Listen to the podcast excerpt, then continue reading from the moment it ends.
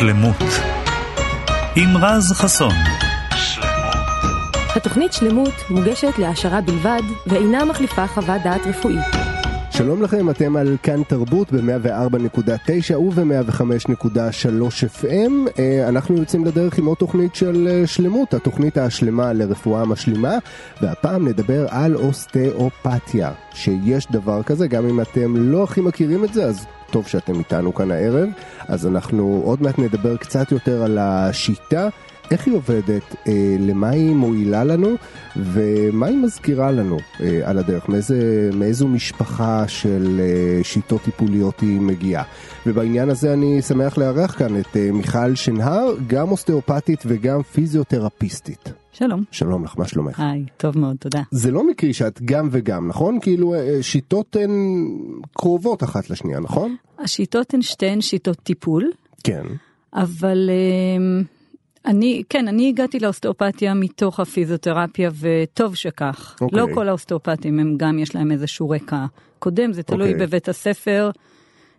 בית ספר שלמדתי בו, הוא בעצם דרש שיהיה איזשהו תואר קודם. כן.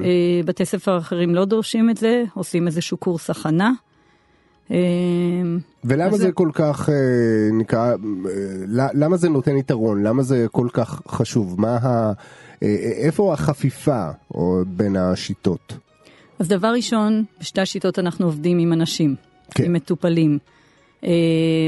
זה נותן לי איזשהו ידע קודם של איך לגשת למטופל. אנחנו בבית הספר שלנו פחות דיברנו על זה, כי בהנחה שלכולם כבר היה את הידע הזה. כן. אז זהו, אז מבחינת הרעיון והבדיקה והגישה, זה משהו שכבר כאילו כוסה. חוץ מזה, זה נותן לי את הפיזיותרפיה, בכל אופן, נותן לי את ההתחלה אולי של המיומנות המנואלית, הידנית, של לגעת במטופל, איך מרגיש שריר, איך מרגיש העצם, איך מרגיש מה שאנחנו קוראים end feel, שזה סוף טווח תנועה, לדעת האם זה בגלל כאב, האם זה בגלל איזשהו מחסום מכני.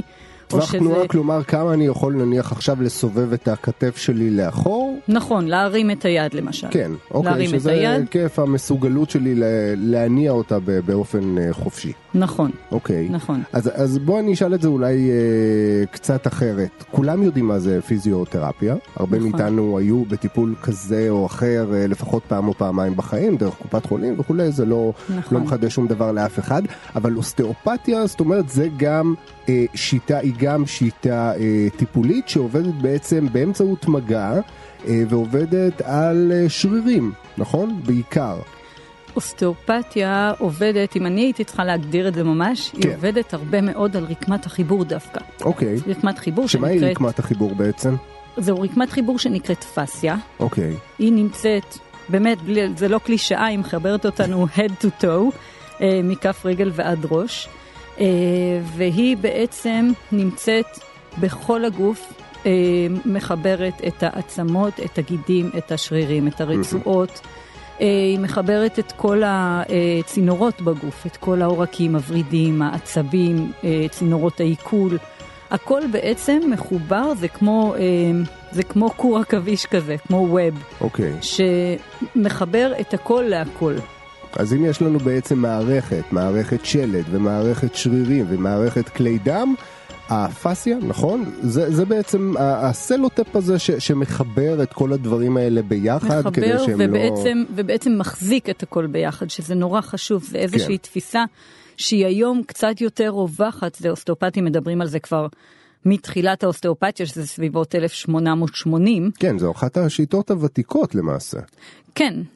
זו שיטה שהיא ותיקה, אבל היא איכשהו לא ממש תפסה, כי היא קצת יותר הוליסטית, אולי היא קצת פחות, יש בה פחות evidence, פחות מחקרים. מאוד קשה לעשות מחקרים באוסטאופתיה, בגלל שכל גוף הוא שונה, והגישה תהיה שונה, למרות שיבואו אליי 20 אנשים עם כאב גב, הטיפול יהיה שונה בכל אחד מהם.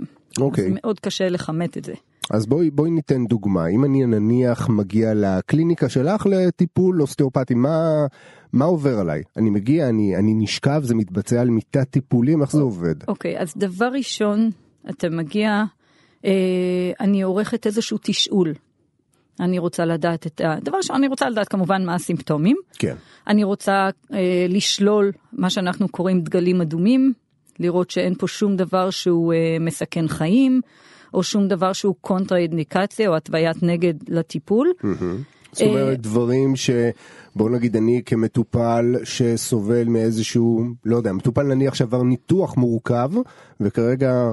נכון. לא אוסטאופתיה ולא פיזיותרפיה מומלצות עבורו בשלב הזה. דברים נכון, אז נכון. אני למשל לא רוצה לטפל בצלקת ניתוחית שבועיים או שבוע אחרי הניתוח, כן. כדי שאני לא אפתח אותה בטעות. אוקיי. דוגמה. או כן. מישהו שעבר פגיעת ראש והוא לא קיבל אוקיי מהנורולוג שלו לקבל איזה שהם טיפולים שהמצב יציב. כן. זהו. אז התשאול...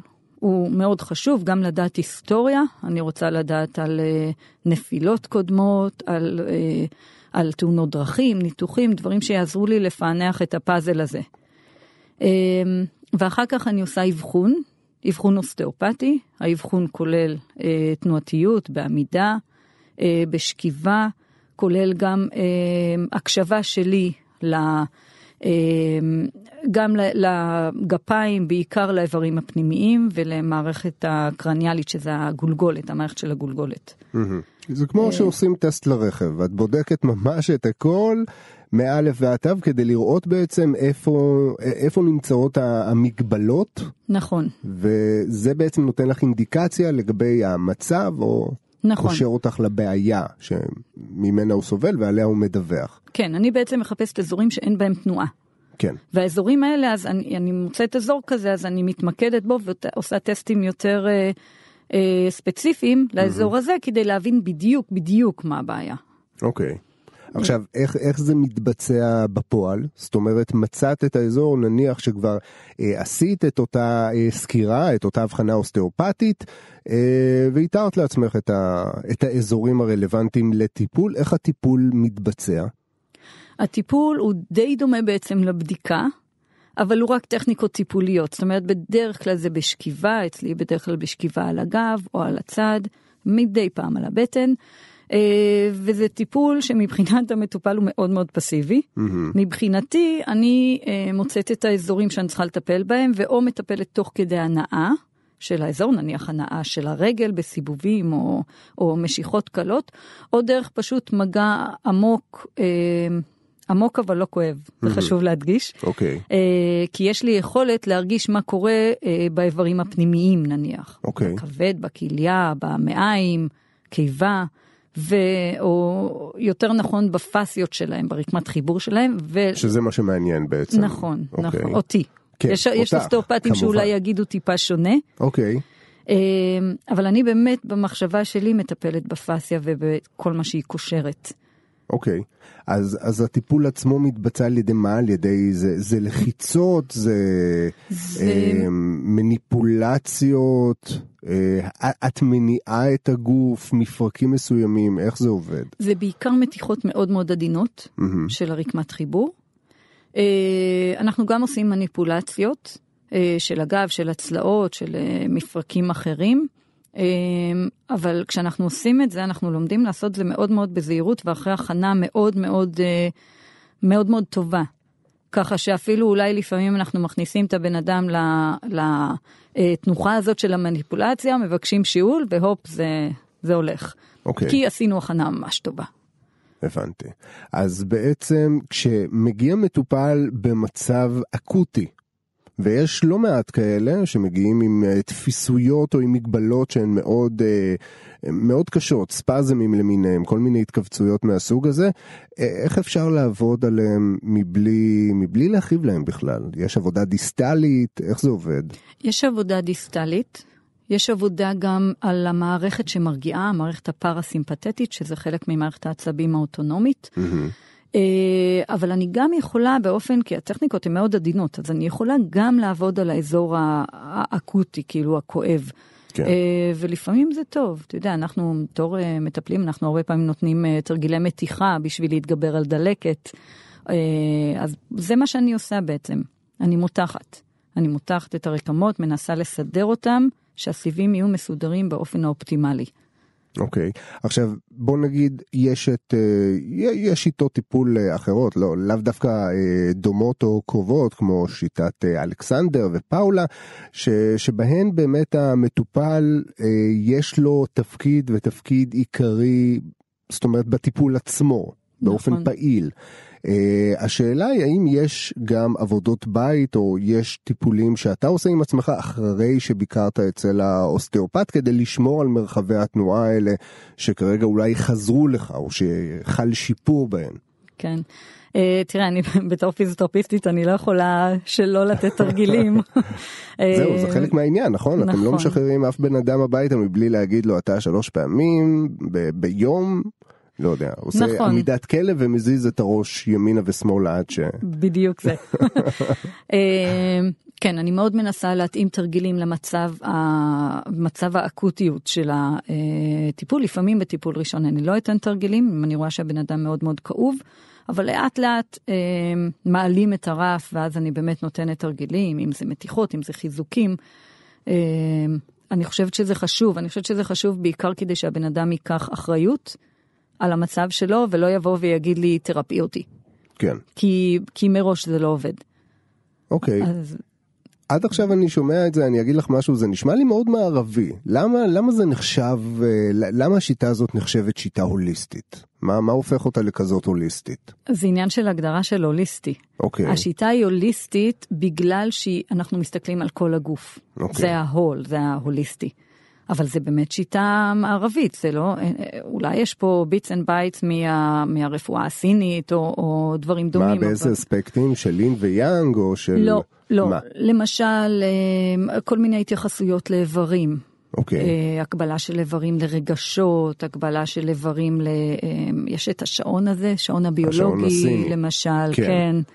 אז אתה יודע, זה משהו שנותן לי רמזים. זאת אומרת, בן אדם יכול להגיד לך, לי יש כאבים בגב, אבל שמתי לב שזה רק בין 6 ל-8 בערב, נניח. או יותר עניין של רמת אנרגיה. אוקיי. למשל, מי שמתעורר כל לילה בין 1 ל-3. כן. לדוגמה. אז אני אלך לחשוב על כבד. כן. הייתה לי תינוקת, אני יכולה לתת איזה דוגמה? בוודאי, מה זאת אומרת? הייתה לי תינוקת בת ממש קטנה, שהייתה מתעוררת... כל לילה, קבוע, בשעה, נדמה לי שזה בין 3.5 או 4, משהו כזה, בין 3 ל-5 זה זמן ריאה. אוקיי. אז כאילו בין 3 ל-5 בבוקר. כן. וממש אמרתי, וואלה, אני הולכת לבדוק את הריאה, וזה היה בול. תיקנתי את זה, שיפרתי את התנועתיות של הריאה, והתינוקת, זהו. נגמרו ההתעוררויות בלילה, זה היה פשוט מדהים. הביטוי בעצם היה בהתעוררויות. אבל נכון. מה היה שם? זאת אומרת, היו שם כאבים, היה קושי לנשום כי טווח התנועה של בית החזה היה מוגבל? איך לא. זה התבטא אוסטאופתית? הריאה עצמה כן. הרגישה שהיא דחוסה. אם הריאה יש לה איזושהי תנועתיות מסוימת, כן. אז היא הרגישה שהיא תקועה לכיוון אחד. ולא יכולה לזוז כמו שצריך. זאת אומרת, רקמת הריאה עצמה בלי קשר. רקמת הריאה, או בוא נגיד, עוד פעם אנחנו מדברים על רקמות החיבור, זה רקמת החיבור של הריאה. כן. ואז זה לא בהכרח, אני גם תמיד אומרת למטופלים, לא בהכרח מה שאני מוצאת, התבטא בבדיקות דם, למשל, אם אני מוצאת משהו בכבד או בכליות, זה לא בהכרח התבטא בתפקוד כבד, בדיוק. במדדים ותפקודים. כן. אבל יכול להיות שעוד 3 או 5 שנים זה כן התבטא. אם לא נטפל בזה. אוקיי, אז בואי נדבר על איזושהי נישה שהיא באה מתוך האוסטאופתיה, שנקראת קרניו-סקרל. כן. נכון? נכון. בואי תספרי לנו קצת על זה, מה זה אומר בכלל? אז קרניו-סקרל זה משהו שנורא חשוב לנו לדבר עליו בתור אוסטאופתים, בתור איגוד האוסטאופתיה. זה בעצם טיפול הדגל של האוסטאופתים. זה לפעמים טיפול הדגל של האוסטאופתים. זאת שיטה שבעצם הומצאה על ידי רופא שקוראים לו דוקטור ויליאם גארנר סאת'רלנד, רופא אמריקאי שהוא היה תלמיד של דוקטור סטיל, שהוא אבי האוסטאופתיה. אוקיי. הוא מצא שעצמות הגולגולת יכולות לזוז, יש להן איזושהי יכולת תזוזה, או בוא נגיד נשימה. אוקיי. הוא באמת קרא לזה מנגנון הנשימה הראשוני, או primary respiratory mechanism. ויש רקמה שקוראים לה דורה, שהיא אחד מהקרומים של המוח, והיא עוטפת את המוח, עוטפת את חוט השדרה ומתחברת לעצם הזנב. ודרך הרקמה הזאת יש השפעה של הראש על הזנב ולהפך. אוקיי. והקרניוסקרל, המערכת הזאת, או השיטה הזאת, היא מטפלת באזורים האלה ובחיבור ביניהם. אוקיי. עכשיו, יש רופא שנקרא ג'ון אפלג'ר, יכול להיות שהוא כבר נפטר, הוא אמריקאי, והוא פשוט לקח את השיטה, את הסוג טיפול הזה, כן. והוציא אותו להיות שיטה נפרדת. והוא לימד, יש לו מכונים שמלמדים בכל העולם את הקרניו-סקרל. ספציפית קרניו-סקרל. ספציפית קרניו-סקרל, כן. עכשיו, בתור אוסטאופטים זה נורא חשוב לנו להגיד שמטפלי קרניו-סקרל הם לא אוסטאופטים. אוקיי. כי הם לא רואים את התמונה המלאה. כן. לא מספיק אולי. למרות שהם מטפלים, כביכול מטפלים בחוט השדרה, מטפלים במוח, שזה איברים כאילו הכי חשובים וקובעים, אבל יש עוד דברים. אוקיי, אז רק ניגע בזה על קצה המזלג, באיזה בעיות בעצם מטפלים בקרניו-סקרל? למה זה מתאים בצורה מיוחדת? אוקיי, אז דבר ראשון לתינוקות. אוקיי. אצל תינוקות אנחנו מטפלים הרבה מאוד במערכת הקרניאלית, בגלל התנוחה שלהם ברחם, ובגלל לפעמים יש לידות קשות, שממש יש כאילו תקיעה של האזור הזה בין הראש לצוואר, ומשם יוצאים הרבה דברים שהם חשובים, הרבה עצבים שהם חשובים, כמו עצב הווגוס שמעצבב את מערכת העיכול, יש את העצבים שמעצבבים את הלשון ואת הלוע בשביל יניקה, יש את העצב שמעצבב את שרירי הצוואר, שלא תהיה נטייה כזו או אחרת של הראש. אז האזור הזה הוא מאוד חשוב, ושם אנחנו בהחלט מטפלים בקרניו-סקרל. מלבד זה, אנשים סובלים מכאבי ראש, אנשים שעברו תאונות דרכים, וויפלש, דברים כאלה, זעזועי מוח, פגיעות ראש אחרות. זה טיפול מדהים. אז זה לא רק לתינוקות? לא רק. והאמת שאני בודקת כמובן את המערכת הזאת, זה חלק מהבדיקה שלי. זאת אומרת, לפעמים זה משהו שיהיה תקוע שם וימשוך, בגלל הקישור הזה של הדורה שדיברנו עליו קודם, ימשוך את האגן ויגרום לזה כאבים באגן, למשל. אוקיי. אז אם אני אומר את זה נכון, כל אוסטאופת יכול להבחן ולטפל בקרניו-סקרל, אבל לא כל מי שמטפל בקרניו-סקרל הוא אוסטאופת. באופן כללי, כן. באופן כללי. אוקיי, אז נחזור לאוסטאופתיה. כן. בואו נדבר באמת על המקרים שבהם אוסטאופתיה יכולה לעזור בצורה יוצאת מן הכלל, בהשוואה לשיטות הטיפול האחרות, נניח בהשוואה לפיזיותרפיה או כירופרקטיקה. כן. מה הייחוד שלה? איפה היא מצטיינת? תראה, רוב האנשים באמת באים לטיפול בגלל כאבי גב או כאבי צוואר. היום יש לנו את כל העניין הזה של ישיבה מול מחשב, ואז יש את הכאבים בצוואר שמקרינים ליד והיד נרדמת. הדברים האלה, האוסטאופתיה היא מעולה. Okay. היא מעולה כי אנחנו יודעים באמת להבחן איפה הבעיה, לטפל שם, ותוך 2-3 טיפולים גמרנו את הסיפור. כן. בלי הבטחה שזה לא יחזור כמובן, אבל...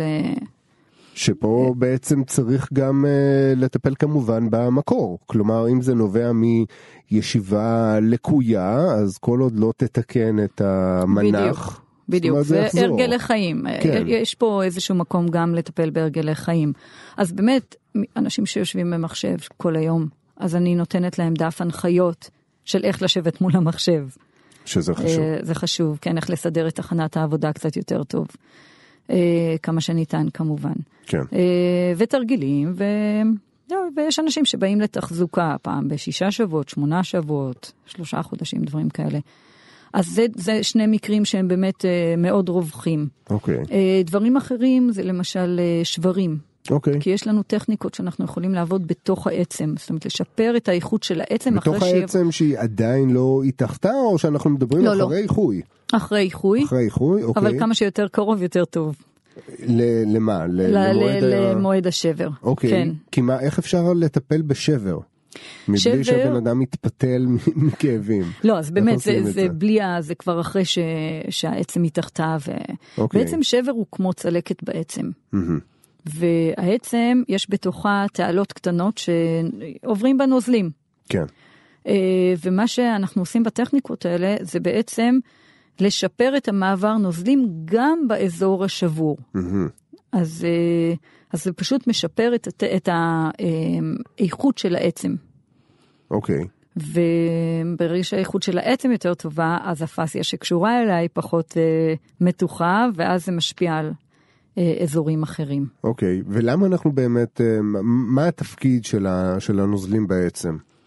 הזנה. יש אנשים שלא יודעים שיש בכלל נוזלים בעצם. נוזלים. כן, שעצם זה דבר יבש, אבל עצם מכילה... לא, אבל אם נסתכל על עצם... כמה עשרות אחוזים טובים של מים, בטח, של נוזלים. בטח, אם נסתכל בחתך רוחב של עצם, אנחנו נראה שיש ממש תעלות קטנות, זה נורא מעניין. Mm-hmm. זה בעיקר הזנה ופינוי פסולת. אוקיי. הזרימה הזאת של הנוזלים. אז אמרנו שברים, אמרנו כאבים בגב ובצוואר, שזה באמת נחלת הכלל, אין מישהו שלא סובל מכאבים כאלה. נכון. מה עוד? איזה משהו... נשים בהיריון. נשים בהיריון. מה, איך אפשר לעזור לנשים בהיריון עם אוסטאופתיה? אז אנחנו עוד פעם פה מגיעים לעניין של המתיחות, של השחרור רקמות, בגלל ההיריון, האזור התחתון של הבטן, אזור הפיוביס, נעשה מאוד מאוד מתוח, ונוצרים כאבים, כאבים במפסעה, כאבים בגב, כאבים מקרינים לרגל, כל מיני.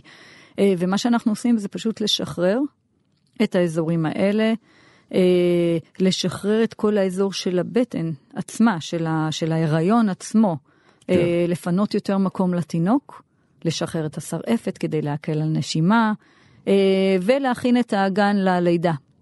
שזה גם משהו שאנחנו יכולים לעשות. שמה, באיזה אופן אני יודע שנשים בהיריון מתקדם כבר, בעצם מופרשים הורמונים שהתפקיד שלהם זה לרכך את האגן, בעצם את כל האזור שם, נכון? נכון. האזור הסחוסי. אבל זה מרכך באמת את הרצועות. את הרצועות, אז זה לא קשור לרקמת החיבור עצמה? זה קשור בטח, רצועות זה חלק מרקמת החיבור. כן. אבל מה שאנחנו עושים זה לעזור עוד קצת, לוודא שהעצמות של האגן זזות טוב, שהם יוכלו בשעת הצורך להיפתח, לפנות מקום לתינוק לצאת. אוקיי, זאת אומרת שזה יכול לעזור ולצמצם נניח מקרים של קרעים או דברים מהסוג הזה? קרעים או אפילו מקרים של לידה נורא ארוכה כי התינוק נתקע בתעלה.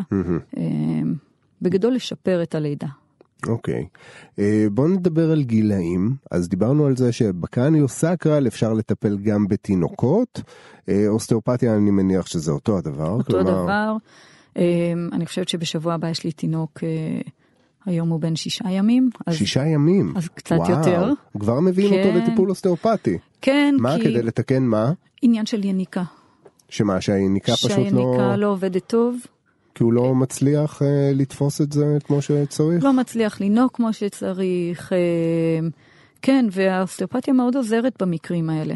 מה, איך עוזרים לתינוק בין 6 ימים לינוק טוב יותר? משפרים את ה... מה כבר מבצעים בו? א', משחררים את האזור הזה של הראש צוואר. אוקיי. כי שם גם יוצאים העצבים של הלשון, בשביל היניקה, של הלואה, בשביל הבליעה. ובנוסף אני גם בודקת בתוך הפה לראות שאין לו איזשהו מתח יותר מדי באזור של החך העליון. אוקיי. לשפר את תנועות הלסת ותנועות הצוואר אם יש צורך, כי הם גם מאוד קשורים למנגנון של היניקה. וחוץ מזה לראות שבראש עצמו אין לחץ. אין לחץ, כי לפעמים תינוקות יש להם המון לחץ על הראש עצמו. אתה יודע מה התהליך של הלידה? או שהראש שלהם נח הרבה זמן על האגן של אמא בבטן, ברחם, ואז פשוט יש להם, אנחנו לא חושבים במונחים כאלה, פשוט יש להם לפעמים כאב ראש.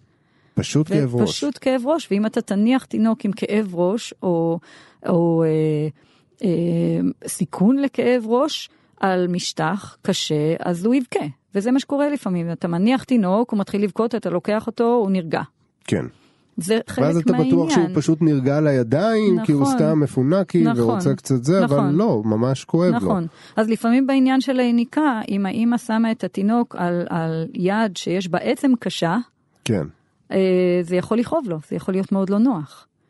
אוקיי, אז מה עושים שם? זאת אומרת, זה גם כן ברמת העיסוי? זה יותר העברת נוזלים. זה לשפר את זרימת הנוזלים. לשפר זרימת נוזלים ולשפר את האיכות של העצם. כן. הגולגולת, אם אני יכולה להיכנס לזה שנייה, הגולגולת היא בנויה משני מקורות עובריים, אמבריולוגיים. כן. איפה שהמוח יושב עליו, זה מקור יותר קשה, זה מקור של סחוס, זה בעצם התגרמות של סחוס. והאזורים האלה, אם יש בהם איזושהי בעיה, יהיה מאוד קשה לתינוק כאילו להתגבר עליה לבד. כן. האזורים של כיפת הראש, מה שעוטף את המוח, זה אזור שהוא התגרמות של ממברנה, שזה רקמה יותר רכה. כן. ואז, בעזרת הבכי, מציצה, פיהוק, גם אם יש בעיה שם, היא בדרך כלל מסתדרת. כן. אבל באמת, בסיס הגולגולת הוא היותר, זה שיותר צריך טיפול. ושם באמת רוב הבעיות.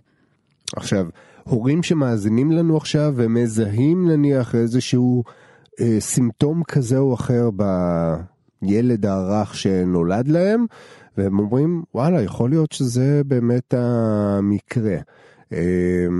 מתי, יש דבר כזה מאוחר מדי? זאת אומרת, מה זמן הטיפול האולטימטיבי? כמובן שאני מניח שזה מיידי, אוקיי, שזה זמן קצר, דיברת על תינוק שבין 6 ימים שיגיע אלייך עוד מעט, אבל מתי זה כבר הופך לפחות יעיל, אם יש דבר כזה? אני חושב שזה תמיד יהיה יעיל, גם אנחנו אף פעם לא יודעים מה תהיה ההשפעה הלאה. כן. זאת אומרת, זה מעניין, כי אצל מבוגרים אני אף פעם לא יודעת איך הם היו לפני שהם נפצעו. כן. אצל תינוקות אני אף פעם לא יודעת איך הם יהיו אחרי. כי הם באים אליי טאבולה ראסה, הם באים אליי בלי שום פיצוי, בלי שום, זה רק כמו שהם נולדו, ככה הם. אם אנחנו לא מטפלים בדברים, אז אתה יודע, יכול להיות שהגזים יעברו, יכול להיות שהעניין הזה של רגישות בראש תעבור, ויכול להיות שזה יגרון למצבים של כל העניין הזה של הפרעות קשב, הפרעות לימודים, כל הדיסלקסיה, הדיספרקסיה, כל הדברים שזה האלה. שזה גם קשור לעניין. יכול להיות יכול קשור. להיות, כי אוקיי. אם אתה תלך ותבדוק ילדים שיש להם הפרעות קשב או היפראקטיביטי, אני חושבת שאצל אחוז גדול, אני לא עשיתי את המחקר, אבל אני חושבת שאצל אחוז גדול אתה תשמע שהייתה לידה קשה במידה זו או אחרת. אוקיי. כן. אני אומרת שכל תינוק, כדאי שיראה אוסטאופת פעם אחת לפחות, רק לוודא שהכל בסדר. מה קורה? ואוסטאופת יכול באמת לאבחן תינוק ולראות, זאת אומרת, על התינוק עצמו, חוץ מהדיווח של ההורים, שהוא לא יונק, שהוא לא זה, שהוא לא פה, שבאמת יש שם איזשהו חוסר איזון, שיש שם איזושהי בעיה? כן, כן. רוב האבחון שלי בעצם, כשגם על תינוק וגם על מבוגר, אני שומעת את הסימפטומים, אני רושמת אותם, אני רושמת לעצמי דגלים אדומים, אבל האבחון הוא קצת נפרד מזה. אוקיי. כי אני מטפלת במה שאני מוצאת. זאת אומרת, לא משנה מה יהיה המקרה, אני עושה את האבחון האוסטאופטי, ואני מטפלת במה שאני מוצאת. זאת אומרת, לא נסמכת רק על הדיווח עצמו, אלא בודקת באמת את הילד. כן. אוקיי, דיברת עכשיו גם על, עשית את ההקבלה בין ילדים למבוגרים, כשמבוגר מגיע לא יודעים איך הוא היה פעם, בואי נדבר על מבוגרים באמת, עד איזה גיל אפשר לטפל באוסטאופתיה? אפשר בכל גיל לטפל, לא בטוח שהיעילות תהיה אותו דבר. זהו, כאילו עקומת השיפור מתישהו כבר הופכת, הטיפול הופך פחות פוטנטי מתישהו. נכון, אם יש ברך שהיא שחוקה לחלוטין, אני בספק אם אתה יודע, אני לא אצליח להחזיר את הסחוס, אבל מה שאני כן אצליח לעשות זה שחרור של רקמת החיבור מסביב, אולי הזנה יותר טובה, זרימת דם יותר טובה לאזור וכן הלאה. אז יש איזשהו יתרון, אפילו להגיע לטיפול כשבגיל מבוגר יותר. הייתה לי פעם אישה בת 98. וואו. 98 זה יפה מאוד. 98 זה יפה. הייתה אימא של הבוסית שלי בקנדה. לטפל באימא של הבוס זה סטרס. כן, לגמרי. והיא ביקשה שאני אטפל בה בעניין השמיעה. שיש לה ירידה רצינית בשמיעה. וכבר לא מצליחים להתאים לה את המכשירי שמיעה שיהיו כמו שצריך. אמרתי, יאללה, מה נוכל להפסיד? כבר לא נפסיד פה כלום. בוא נעשה, הבוס מסתכל, כדאי שנבדוק את אמא. בדיוק. אז טיפלתי בה, ויום אחרי זה היא באה אליי, האמא, הבוסית שלי, הבת שלה, באה אליי והיא אומרת לי, את קוסמת? יש לה ירידה של 5%, או שיפור של 15% בשמיעה. וואו. כן, זה היה מאוד משמעותי, זה היה די מדהים. אתה יודע, יש דברים שהם, אני תמיד אומרת, זה לא קסם, אבל קוראים קסמים. כן. מה, יצא לך העלאה מזה, או ש... לא, אל תגזים. אוקיי. זה דרך אגב גם משהו שאנחנו מטפלים בהצלחה מאוד גדולה, זה עניין של דלקות אוזניים חוזרות אצל ילדים. אוקיי. ילדים שיש להם נוזלים באוזניים. אני כבר כמה פעמים קרה שבעקבות הטיפול בוטל ניתוח כפתורים. וואו. שזה ממש נהדר. זה באמת נהדר. כפתורים זה משהו שהוא... כל הזמן יש לו את הסיבוכים האלה בחורף, דלקות אוזניים ומוגלות. כן, וזה בעיקר ניתוח עם הרדמה מלאה, וחבל. כן, אם לא צריך, אם אפשר לחסוך, אז למה לא? אז בואו נדבר באמת על האופן שבו, דיברנו על הדברים שהם ה-obvious, כלומר באמת המגע, איך שאמרת, רקמת החיבור, אז כשאתה שומע רקמת חיבור, אז אתה מקשר את זה ישר למערכות של שרירים וגידים ועצמות, אבל שמיעה נניח זה משהו מאוד מפתיע. איזה עוד דברים, בוא נגיד שאני לא הייתי חושב שאוסטאופתיה יכולה לפתור או לשפר, הם עדיין אז יש את העניין של סחרחורות. אוקיי. סחרחורות, יש לנו יכולת לטפל ממש באוזן הפנימית, באוזן איפה שיש את האיבר הזה של השיווי משקל. כן. עכשיו, אני עוד פעם, בתור פיזיותרפיסטית, אז גם לקחתי קורס בטיפול בסחרחורות, אבל אני חושבת שגם בלי הקורס הזה, כן. הייתי עושה עבודה די טובה על להתגבר על סחרחורות. סחרחורות ורטיגו. כן, יש מחלה שנקראת מניירס. מניירס, אוקיי. שזאת מחלה שגורמת להתקפים של סחרחורות והתקפים נוראים. זה ממש סחרחורות ובחילות. המקרים האלה שאנשים פשוט לא יכולים לקום מהמיטה. לא יכולים לקום מהמיטה, וזה בא בהתקפים, וזה ממש, אין לזה ריפוי כל כך. אוקיי. ודי בהצלחה, אני טיפלתי בכמה אנשים. זה ממש הוריד את ההתקפים לכמעט 0. מדהים. כן, זה ממש עובד יפה. דבר נוסף שהוא אולי בעקיפין קשור, זה העניין של הלסת, מפרק הלסת, TMJ, הרבה אנשים סובלים מקליקים, מכאבים, כן, כל הנקישות האלה, אז מה לא חייבים, אני זוכר שפעם, לי בעצמי יש, אני לא חושב שהוא מקרה כל כך חריף, אבל אם אני פותח, זאת אומרת, במפתח מסוים של הפה, אז אני שומע איזו נקישה. נכון. אז אני פעם קראתי על זה והבנתי שרק ניתוחים פותרים את זה, או שינה עם סד מאוד לא נוח לכמה חודשים, אז די ירדתי מהעניין הזה. איך אפשר להחזיר את הסיפור הזה למקום? אז מה שאנחנו עושים זה גם שחרור של כל השרירים, רצועות מסביב למפרק הזה. זה מפרק שיש בו המון שרירים שקשורים אליו. כן. 4 מלמעלה, 4 מלמטה, ויש עוד איזה 4 רצועות, ופה ושם. יש דיסק באמצע, שזה מסבך את העניינים. כן, זה הכל שם מנגנון נורא מסובך. מנגנון מסובך, כן. ומה שאנחנו עושים זה באמת גם מוביליזציות של המפרק עצמו, וגם שחרור של כל המנגנון הזה מסביב. כן. וזה בהחלט יעיל. והכל עם הידיים, כלומר אין בשום שלב מעורבות של מחטים או אבנים או פטישונים לא. או משהו כזה, נטו לא, ידיים. לא. נטו ידיים, לאט לאט מלמדים את הידיים להרגיש רקמות יותר ויותר ויותר עמוקות. ואיך מרגיש שריר, ואיך מרגישה עצם, ואיך מרגיש כבד גדוש וכבד לא גדוש. כן. אוקיי. זה עניין של התפתחות כל החיים, אני חושבת. אז בואי נלך רחוק יותר. בואי נדבר על נניח בעיות רגשיות. אוקיי? האוסטאופתיה מגיעה גם לשם, או שזה כבר פחות? אם אנחנו מדברים נניח על הפרעות אכילה, או על דיכאון, או על דברים מהסוג הזה. יש איזושהי עזרה מהכיוון הזה? תראה, יש לנו אפשרות להגיע, למשל, למערכת הלימבית, שזה המערכת של הרגשות במוח. אוקיי. מלבד זה אומרים שהרגשות הן מוחזקות בתוך הנוזלים. זאת אומרת, אם אני אגיע לטפל ברמה של נוזלים, אז לעומת רמה של רקמות, אוקיי? כן. יש לי רקמות ויש לי נוזלים ויש לי את השדה האלקטרומגנטי. אוקיי. זה 3... שדה אלקטרומגנטי נשמע מחשמל. כן. מה קורה שם? זה 3 אספקטים שונים של טיפול. אוקיי. מה שקורה זה אם אני אולי אצליח לטפל באזור ברמה של הנוזלים, יכול להיות שישתחררו איזשהם רגשות. אבל אני לא חושבת שזה טיפול הבחירה למצבים נפשיים. זאת אומרת, אולי זה תמיכה. זה איזשהו טיפול שיתמוך, שישפר אולי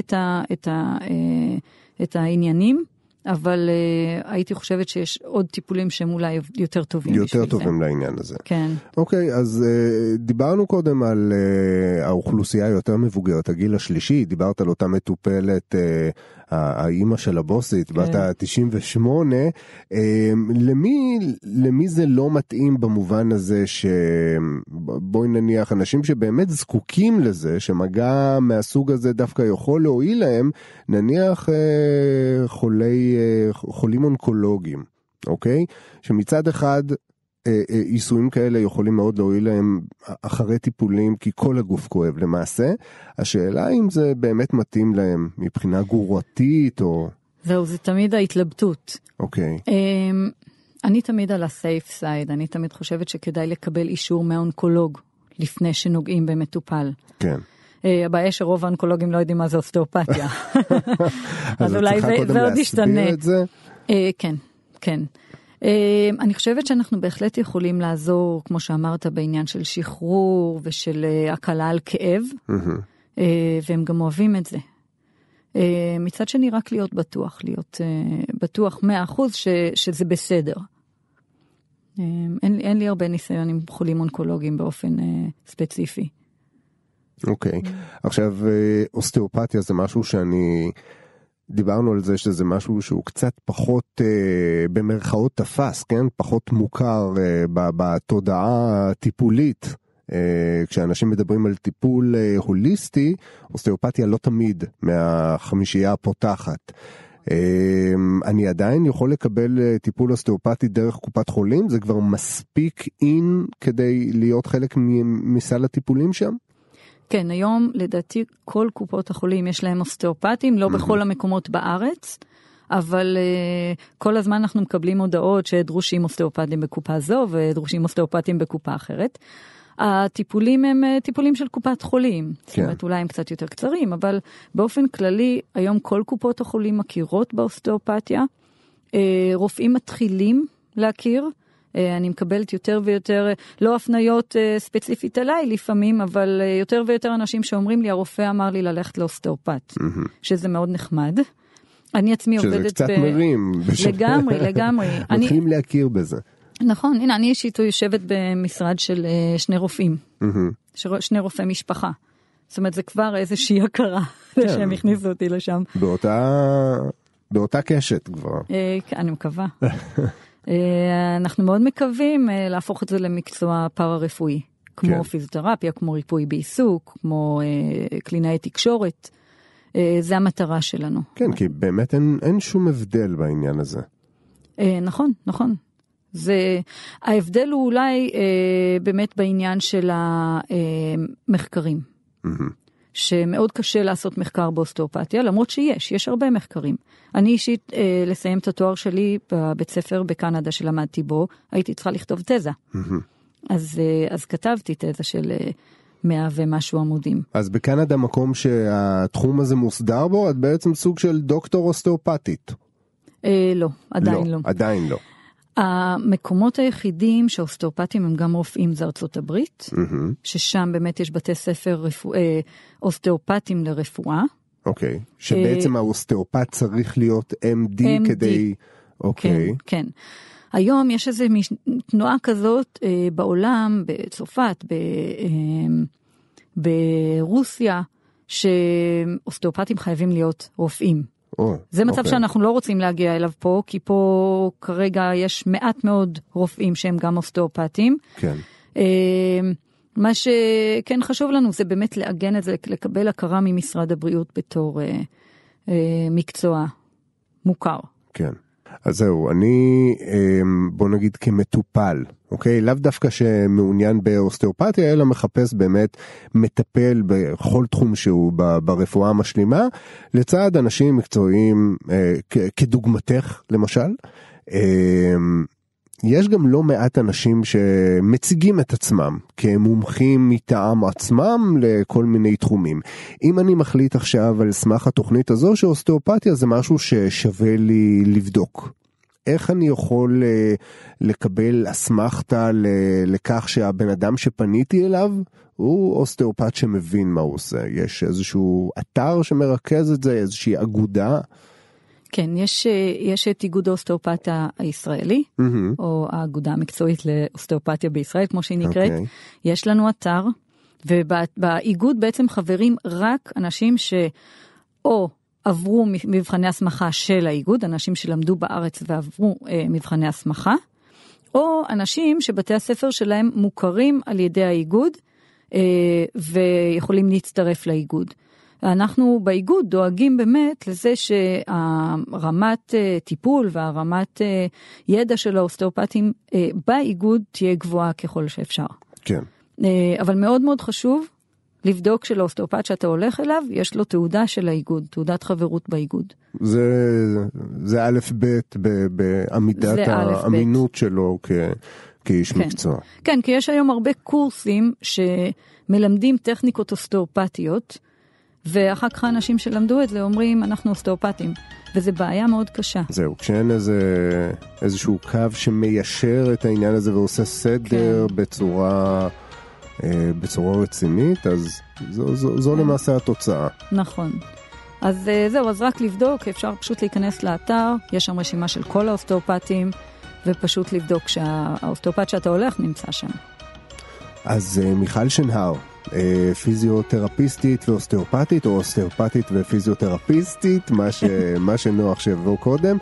תודה רבה לך שבאת לפה. בשמחה, תודה שהזמנת אותי. תודה רבה גם לכם שהייתם איתנו, תודה רבה גם לאסף רפפורט, טכנאי השידור שלנו. אתם מוזמנים לגלוש כבר עכשיו לעמוד הפודקאסטים שלנו בכתובת www.kan.org.il/podcast.